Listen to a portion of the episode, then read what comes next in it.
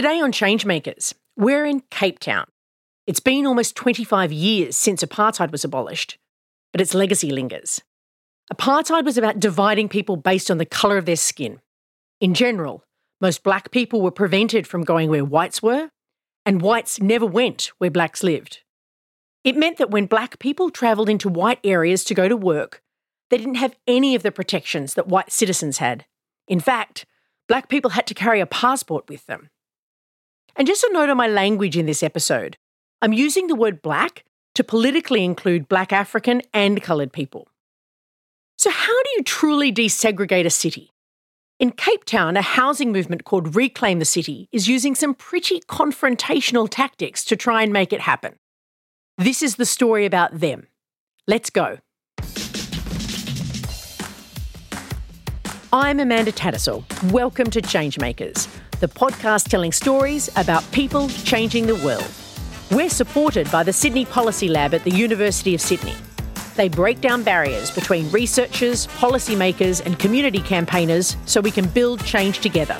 Check them out at sydney.edu.au backslash policy dash lab. In the 1950s, South Africa passed a law called the Group Areas Act. In cities, this law assigned different racial groups to different residential and business areas. In Cape Town, attractive places like the beach areas and the inner city were mostly declared white. Black residents were forcibly removed and sent to makeshift townships on the Cape Flats, far away from the centre of town. Nkosikhona Swartbooi, a resident from Khayelitsha, the largest black township in Cape Town, and a supporter of Reclaim the City, explains. In the inner city, during apartheid, the inner city would be for purely white people. Black, I mean, colored people were placed um, on, fi- on a 5 to 10 kilometer radius.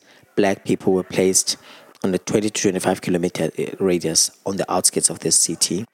Um, and that was informed by the 1954 Group Areas Act which was not allowing for black and colored people to be staying in one area, that people had to be categorically placed according to the, their races and the pigment of their skin. There were black people that remained in the city, but there weren't very many of them. Some black people were live in domestic staff in white homes or lived in workers' dormitories close by, and other black communities were just never forcibly removed. There were a few black suburbs that the government was never able to evict, thanks to organised protest from the communities living there. The black people that remained in these places found themselves living in poor conditions, but on very well located land. But for the most part, the Group Areas Act was a stunning success for white supremacy in South Africa. It delivered white control of expensive urban land and all the wealth and opportunity that came from that. By the end of the 1980s, there was mounting pressure against apartheid. Inside South Africa, the African National Congress was growing stronger. Across the globe, sanctions demanded by anti apartheid activists were slowly choking South Africa's economy, forcing the government's hand. Finally, in 1990, Nelson Mandela was released from Cape Town's Robben Island, having spent 27 years in jail.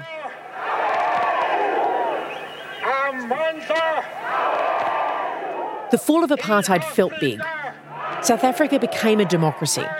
Millions voted for the first time.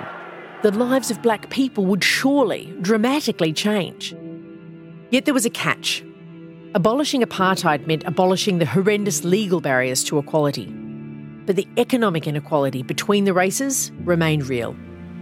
In some ways, it was the worst time for South Africa to burst onto the world stage with this particular problem. This is the early 1990s, just before, the Berlin Wall had come down, the communist bloc had quickly crumbled around the globe. Capitalists were doing victory laps around newly opened economies.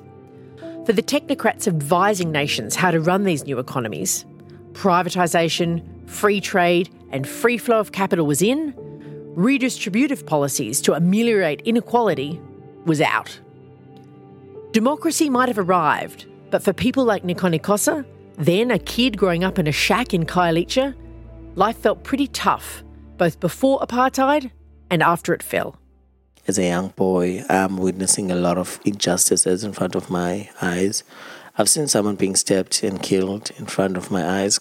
There were no toilets, and I remember my father, my grandfather, um, actually built us a toilet because he was avoiding the fact that um, we had to use the bush to relieve ourselves, and it was not safe at night to do so. And he built like a pit latrine kind of toilet. He digged a hole and put like some um, um, planks on top of that, and and built like a um, what's what the, the toilet seat. Um, and I remember it was the first um, toilet that was built in in Greenpoint. Nkosi says it was hard work whenever it rained. You have to be awake the whole night so that you can identify all the holes in the roof and put the bucket in your your pots and your dishes so, so as to make sure that the, the floor is not wet um, to catch the water that's dropping from from the the roof. So it, it, it, it townships made me who I am. The ANC government pushed back against the global headwinds. It created one of the biggest housing programs in the world, rapidly turning shacks into permanent buildings. Yet the settlements continued to overflow with people. It wasn't enough. The political context was hard too. The shift to democracy saw many anti apartheid activists move into parliament and into the public service. So, if all the activists started running the state, who was left to push the state to be better? It was a problem born of total victory for sure, but it was still a genuine problem. A new generation of social movement changemakers was needed. One was Zackie Achmat, founder of the Treatment Action Campaign that fought to drop the price of antiretroviral drugs for people with AIDS. Out of that movement, a wave of new community organisations formed, including the Social Justice Coalition, focusing on Cape Town's informal settlements. Ax Notywala is its General Secretary. The mission is creating safe communities but focusing more on poor and working class communities, uh, people that mainly live in informal settlements. Which, in turn, led to a focus on basic housing services like sanitation and safety issues. The majority of the focus of our work is in areas that are very far away from the inner city, um, and these areas that are always forgotten when it comes to, to, to basic um, services and dignified services. This is because settlements are supposed to be temporary housing, a place that people end up in for an emergency, for a few months at most. In fact, they're anything but that. Many have existed for decades, with long term residents. Yet, because the government thinks of them as temporary, they haven't supplied basic infrastructure, such as proper plumbing. Without that, the community fails to thrive. They end up suffering from high levels of unemployment, health problems, and violent crime. That's where the Social Justice Coalition comes in. The most stark issue they have confronted has been around toilets. One quarter of Khayelitsha's homes do not have access to a toilet connected to a sewerage system. Going to the toilet in an informal settlement can be the most vulnerable moment of the day. It is frequently where violent crime occurs, and for women, that means rape. It was during the first big sanitation campaign in Khayelitsha that Ax recruited his school friend Nkosikhona to political activism. Ax had been hassling Nkosikhona for a while to get involved. But Nkosikhona had some personal experiences that made him wary of politics. Ax was pushing me then to be part, to form part of this movement. I was like, fuck that, I'm not getting involved. What changed your mind?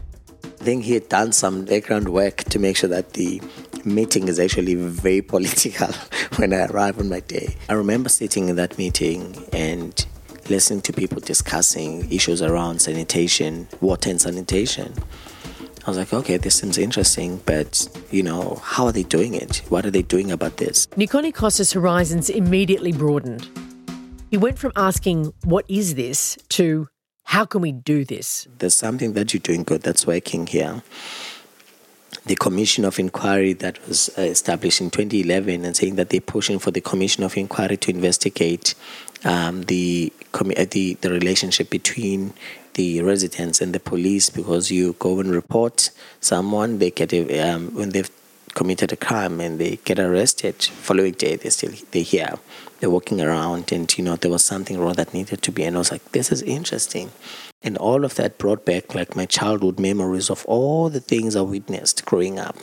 The tavern opposite my house, people being stabbed, people being shot at, you know, the people coming to our house to ask um, permission to use our toilet because there were no toilets there, um, and um, that made me to be you know interested to attend the meeting he never invited me to meetings again. I was the one like asking when is the next meeting when is the next you know um, political action all of that. And I, and I fell in love with it, activism.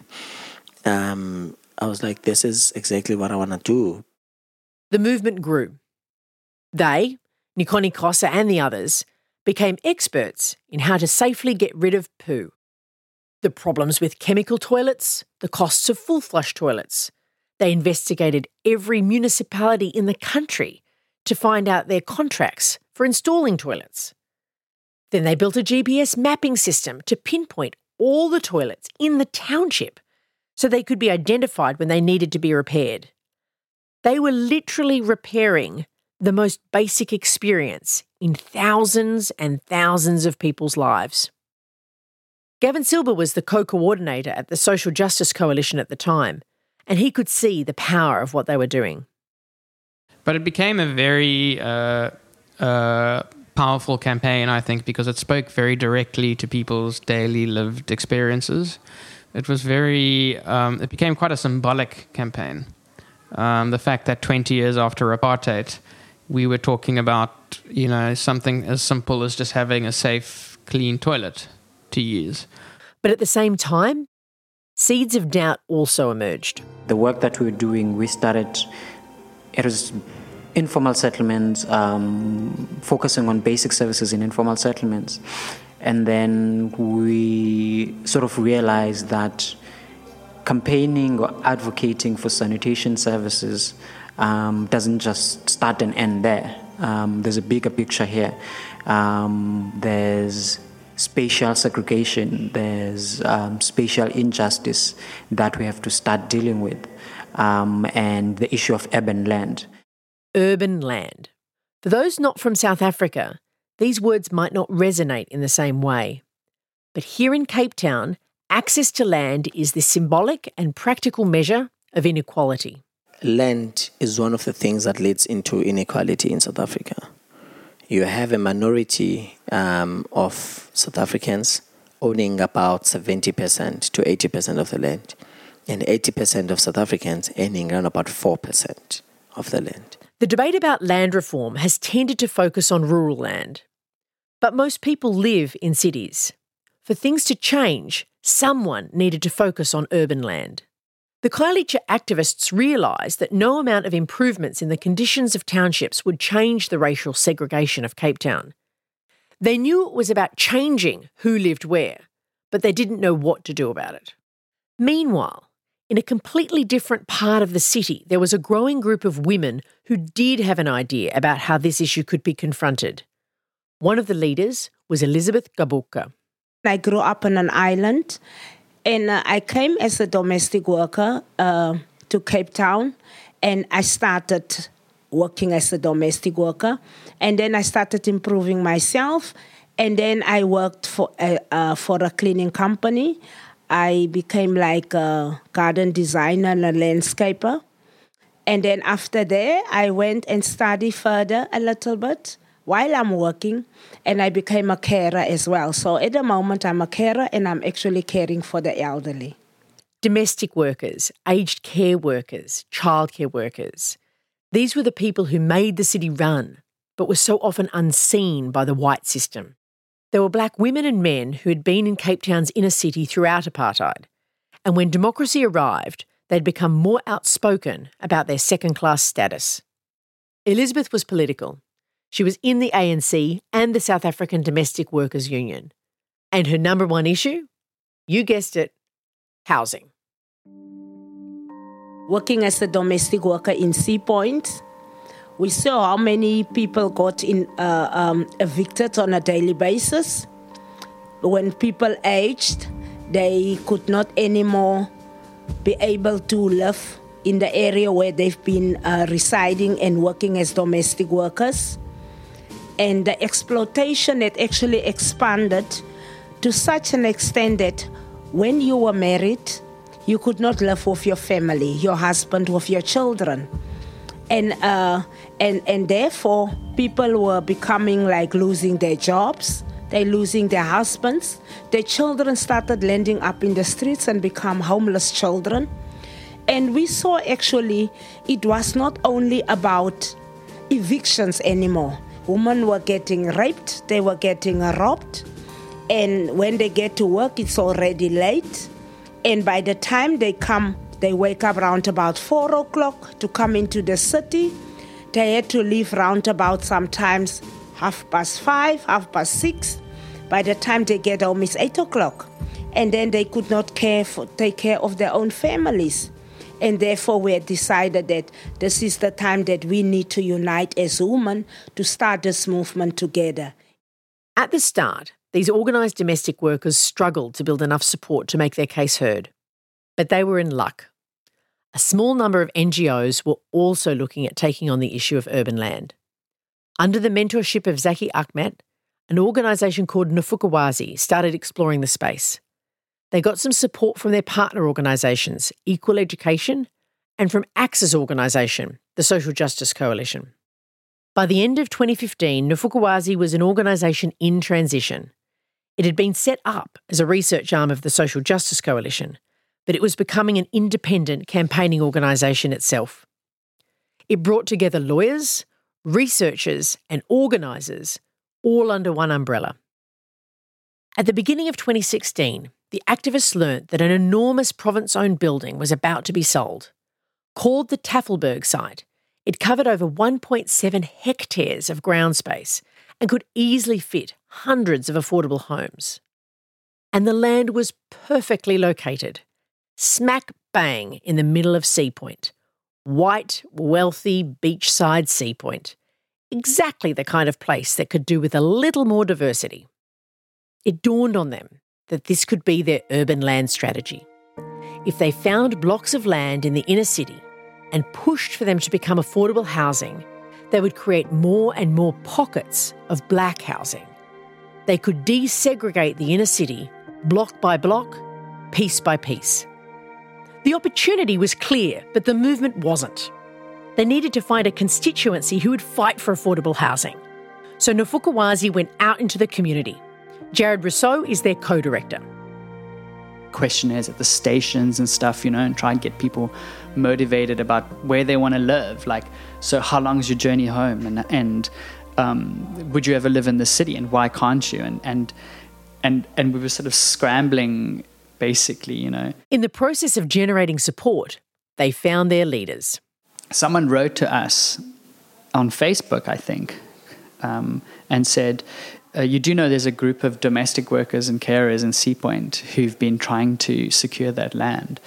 And Danielle at that stage went out and engaged uh, Sheila, Elizabeth, and, and, and, and everyone. Elizabeth, when Ndifuna Ukwazi met the domestic workers, they knew they had found the people who would lead the urban land struggle. When Elizabeth and the domestic workers met Ndifuna Ukwazi, they knew they had found an organisation that could provide resources and support. It was just in time. By the end of January 2016, the Tafelberg site had been sold. The fight was on.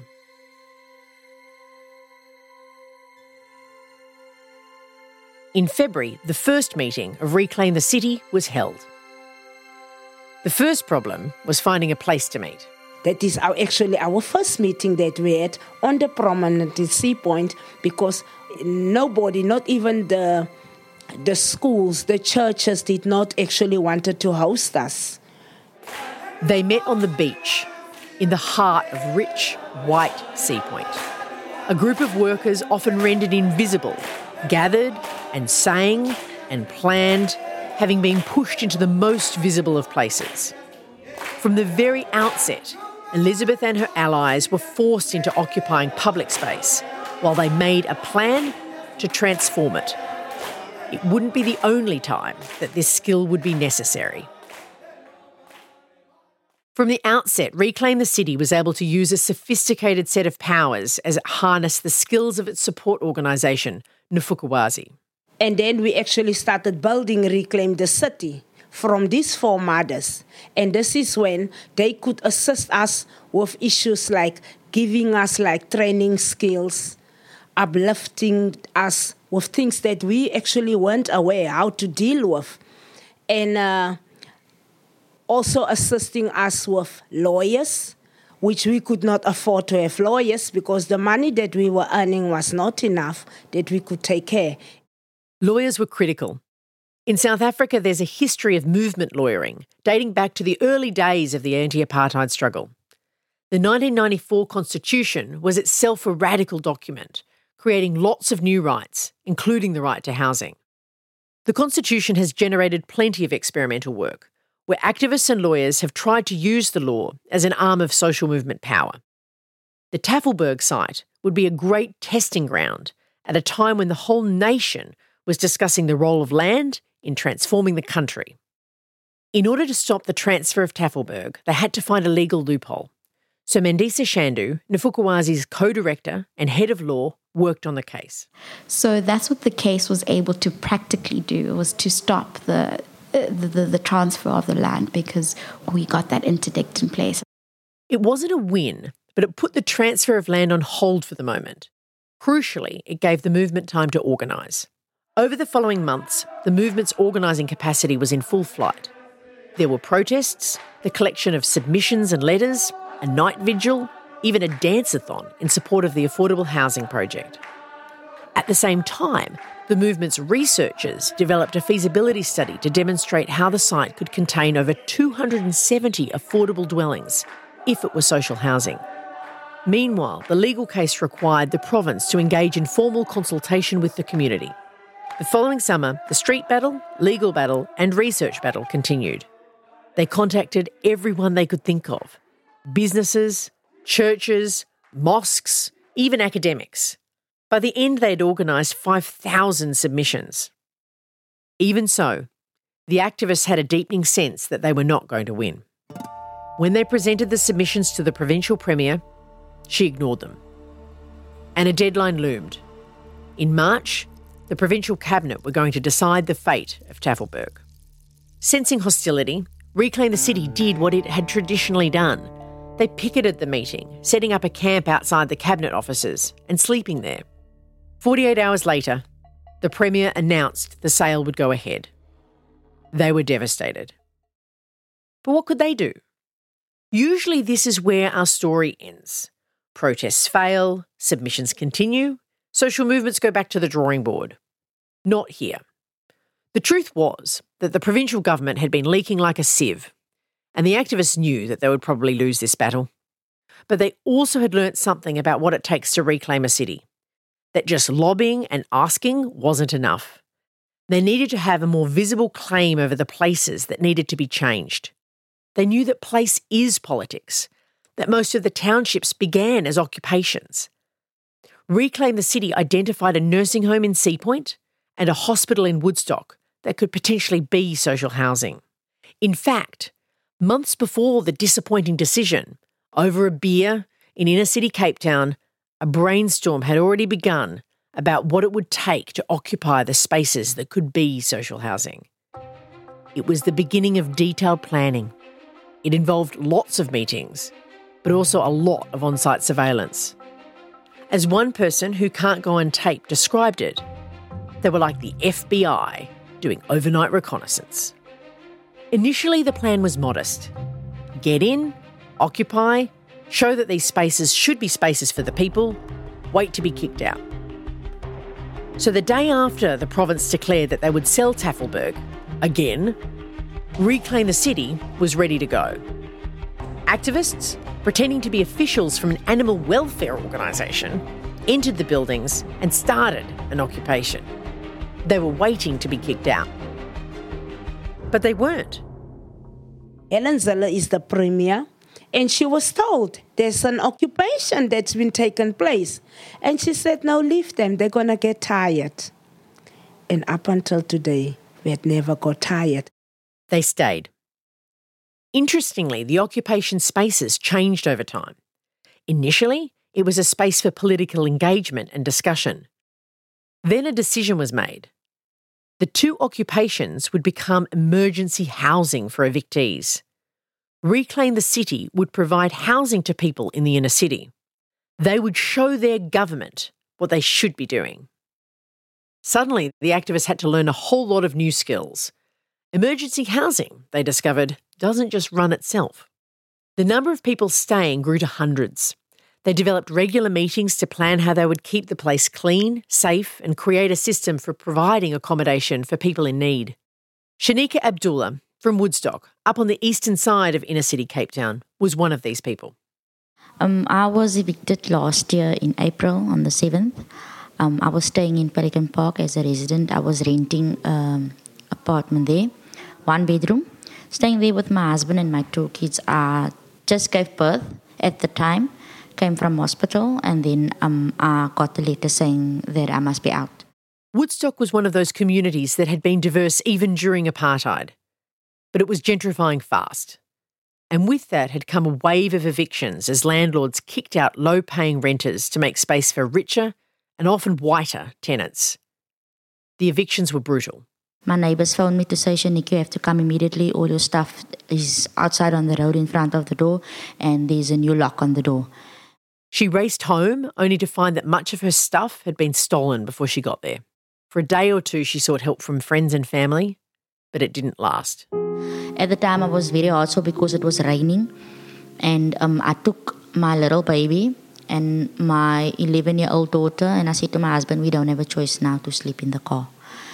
And it was nine o'clock the evening. He just said to me, Shanika, I'm just gonna park the car wherever on whichever corner because I'm tired of driving around looking for a place of which we can't find. So we need to sleep in the vehicle. We slept in the vehicle, our bodies was very sore. During the day, Shanika and her husband Gasant tried to find somewhere to stay. For two more nights, they slept in their car. Then, on the third morning, Shanika stumbled onto some luck. I went through my phone, laying in the car there, and I just saw this uh, ad on Facebook, Reclaim the City. And I went through it and I said to him, I was so excited. I said to him, Look here, this is Reclaim the City. It's the first time I hear of them. And they say they can they're accommodating people that is homeless. And I said to him, Hassan, let's go and have a try and see what this Reclaim the City is all about. We drove off, we came to uh, Woodstock, and then I saw all these people gathering outside, and my daughter was asking, Mommy, what is this all about? And I said, We are here to find out what it's all about. Shanika went into the meeting, signed up, and heard that Reclaim the City not only was fighting for affordable housing, but had created some emergency housing for people like her. She immediately started talking to the organisers. He's also one of the leaders called Tata Ketani, and he spoke to me, he said to me, uh, Shanika, I feel so sorry for you for what you're going through because I explained to him my situation. He said to me, Here's the list, put your name on the list. This is for, for accommodation. We do have rooms available, but we need to discuss under our leadership in the house. Shanika and her family left. They had to wait. Then, while at a friend's house for lunch the next day, I sat by the table, my phone rang, and I heard this voice sounded like the guy I was speaking the day before, Shane. And he was like, mm, Is this Shanika Abdullah speaking? And I was like, Yes, it's me. And he said to me, Ma'am, this is a guy you spoke to yesterday. And I started crying. Then I knew. And then he said to me, Ma'am, I've got good news for you. And he said to me, um, We decided that uh, we are to accommodate you. And he said to me, You can come through, your room is available. And I was like, I can't believe this. I came back to Woodstock and there these two guys was waiting for me, Tata Katani and Shane, and they took me to the room and they opened the door and I was like, I couldn't believe it. The biggest room ever. I didn't even bargain for that. I still up till today. I can't believe that from where I came from, sleeping in the car, here a big room is awaiting for me, and I was like, uh, God really came through for me at the time.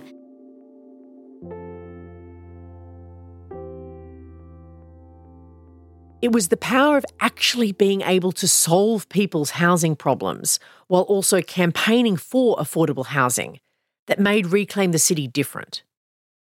Evictions have been a real, live, escalating crisis. There are waves of new apartments being built, with hundreds of residents being evicted at a time. On top of this, the City of Cape Town's solution to evictions had an apartheid feel to it. They'd built a relocation camp called Wolwerivier, 35 kilometres out of town. So I'm standing in the middle of Wolwerivier, and it's like being on a farm, except it's a camp of about at least a thousand people, everyone living in tin sheds um, with washing hanging out and kids running around and dirt on the roads because um, they're, they're not tarred and electrical wires running to the homes. But there's no school and there's, there's no infrastructure at all. And we're an hour and a half's drive out of Cape Town's downtown. Wolwerivier scares people. People like Fagmita Ling from Woodstock, who faces eviction and recently visited the camp. Oh my goodness, when I went there, you know, Amanda, I would not, if I've been the system, I, I, I would have sleepless nights thinking that I have to send people to go stay in a drought. It's like a desert. It's, you know, this is um, um, very um, um, close to my heart. When I speak about Wolwerivier, I get very emotional because uh, of what it stands and, and having people live in circumstances like that. In Cape Town, it turns out, the relocation of poor people didn't end with the Group Areas Act. Thanks to Reclaim the City, there were now two anchors for a people powered inner city housing movement. The two occupations renamed as Cissie Gool House in Woodstock and the Ahmed Kathrada House in Seapoint, were places where people could rebuild their lives. They are special places. When I visited Cissie Gool House in Woodstock, I got some of the children to give me a tour. Okay, so we're in the occupation, and I've got a bunch of kids who want to say hello. Hello, Wally. Hello, how are you today? Like what I see is I can see that it used to be a hospital, right? because it sort of looks like a hospital. It's got bumper bars along the side to make sure that the beds don't fall into the wall. And you have lights, what needs Yeah. to be fixed there. Yeah, but they're fluorescent lights. They're still on, luckily. And let's walk down. And then, at, and then the rooms, instead of them, the rooms being open, instead of the rooms being open, they're all they're locked because that's where people live. Um, and so, tell me about the kitchen. Uh, there's water, there's uh, oven, there's gas, Yeah.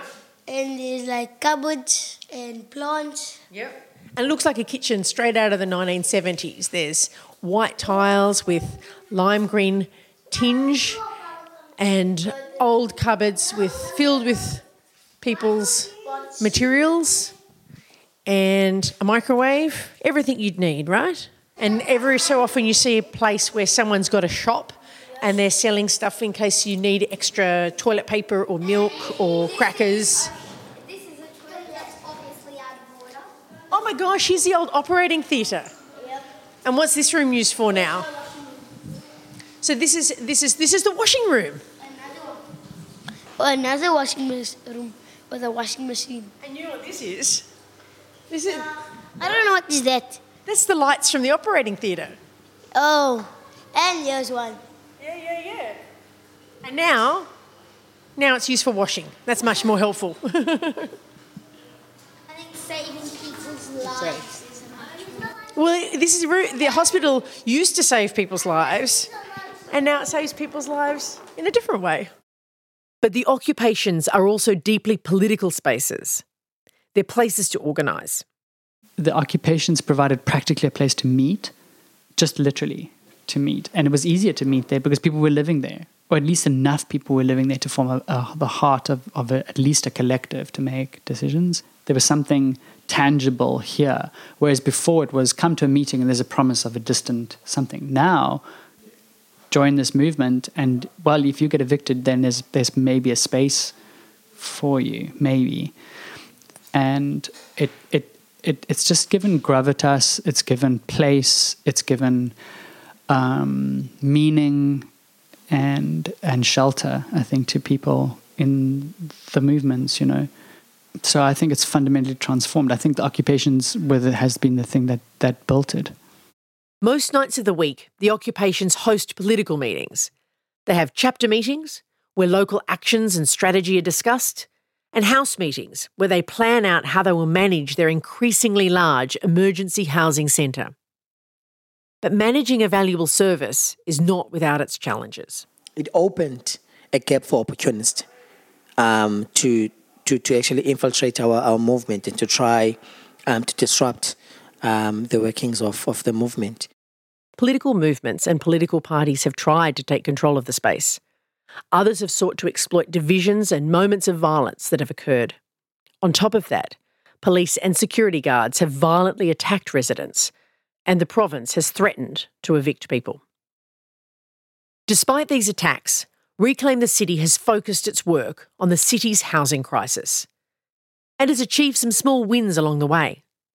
But by early 2017, evictions were getting out of hand, and the traditional approach of trying to provide one to one expert legal support to those affected was not working. Indeed, it was a bit of a crisis. No amount of lawyers could support the number of people needing help.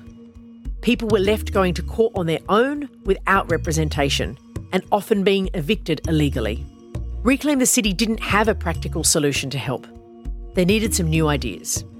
And then, just at that moment, in walks Adria Rodriguez from Barcelona en Comú in March 2017.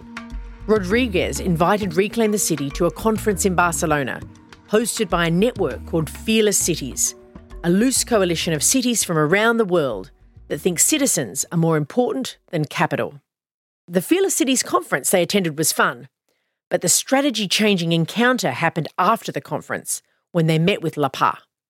LAPA, the platform for people affected by mortgages. Founded in Barcelona, it was the movement that grew out of the global financial crisis and challenged over half a million evictions in Spain. They had been working on the issue of evictions longer than Reclaim the City, and they had some interesting strategies to share. Their breakthrough idea? The Advice Assembly. These happened every Monday.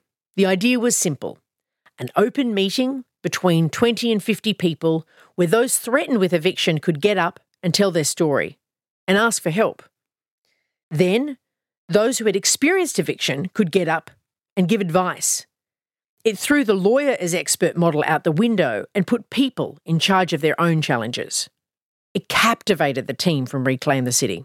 When we went to Spain, Barcelona, we actually, um, when we visited the Advice Assembly, it it made sense to say this is exactly what we wanted, but we didn't know that it, it, it, it, it works in this kind of a way. And we actually wanted to set we had a session with one of the Advice Assembly leaders, uh, the LAPA leaders, to ask her questions.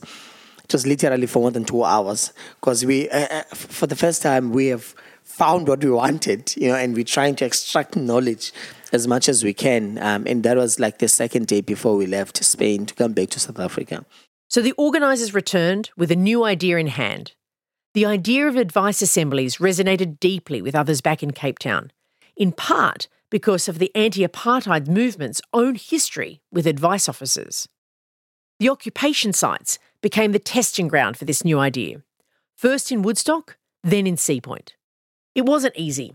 It was a challenge to build a space where leaders had the experience to help and coach each other, and Ndifuna Ukwazi staff sometimes found it hard to step out of the role of expert researcher or expert lawyer and let the expertise that lay in the room teach those experiencing eviction. But they persisted. They evaluated and changed. People who were facing eviction became core Reclaim the City leaders as a consequence of going through this process.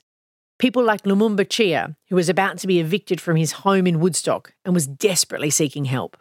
So when I went there, they told me about the, the AA, that's Advice Assembly in, in Woodstock. And given the fact that I'm staying in Woodstock, I knew the place. So and then and then uh, it is every Tuesday, and I came and I brought my papers, and I and then there were comrades here who were, there was time for questioning and answering. Then I, I took my they gave me the floor and I expressed my mind. and said, "This is what is happening." And then I I had advice from from comrades on the ground, and there were some uh, some legal uh, experts on the uh, on the floor that day. So I had some advice. It took over six months, but Lumumba stopped his eviction, and in that time, he became a leader in the local housing movement. That was how I came to be uh, very active with um, uh, um, with the advice assembly. Then subsequently with, uh, with we reclaimed the city with, with the, what they have been doing, and it has been amazing. And and I've been part I've been part and parcel of it. Desegregating a city is almost absurdly ambitious, but in Cape Town, someone has to do it. For years, Reclaim the City has been battling for inner city housing, and in this fight, up until recently, not much has been gained. One other thing to say is that it would be unfair to say that Reclaim the City came on the scene, made these demands, and then the city turned. It's not the way it's kind of worked. You know, at the provincial level, we haven't shifted anything. We're in court. They're being absolutely obstinate. She gave us these, you know, they just, there has been no shift whatsoever. The difficulty of the fight helps explain the strategy's audacity. They needed to create emergency housing and spaces for collective eviction advice because it felt like no one was going to do it for them. That is, until there was a ray of light. On the 5th of September 2018, the city government rezoned a massive Sea Point health precinct capable of fitting up to 1,000 affordable homes as the first step to building social housing in the inner city. It's just the first step. Every step will need to be monitored and negotiated, but it is a big step. The first affordable housing in inner city Cape Town since democracy in 1994. Yet it has to be built right, and that will take time. But who better to hold the government to account than a poor people's movement that has taken up residency in the inner city and prides its role as reclaiming the city?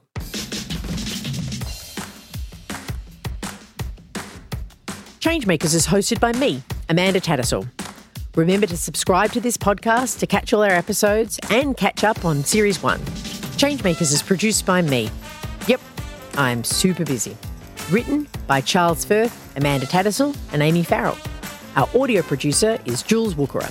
Our sponsoring organisations are Sydney University Policy Lab, who we could not do this without, as well as Uniting, the Sunrise Project, Australians for Marriage Equality, and the Organising Cities project funded by the Halloran Trust based at the University of Sydney. Like us on Facebook at Changemakers Podcast and check out changemakerspodcast.org for transcripts and updates on all of our stories.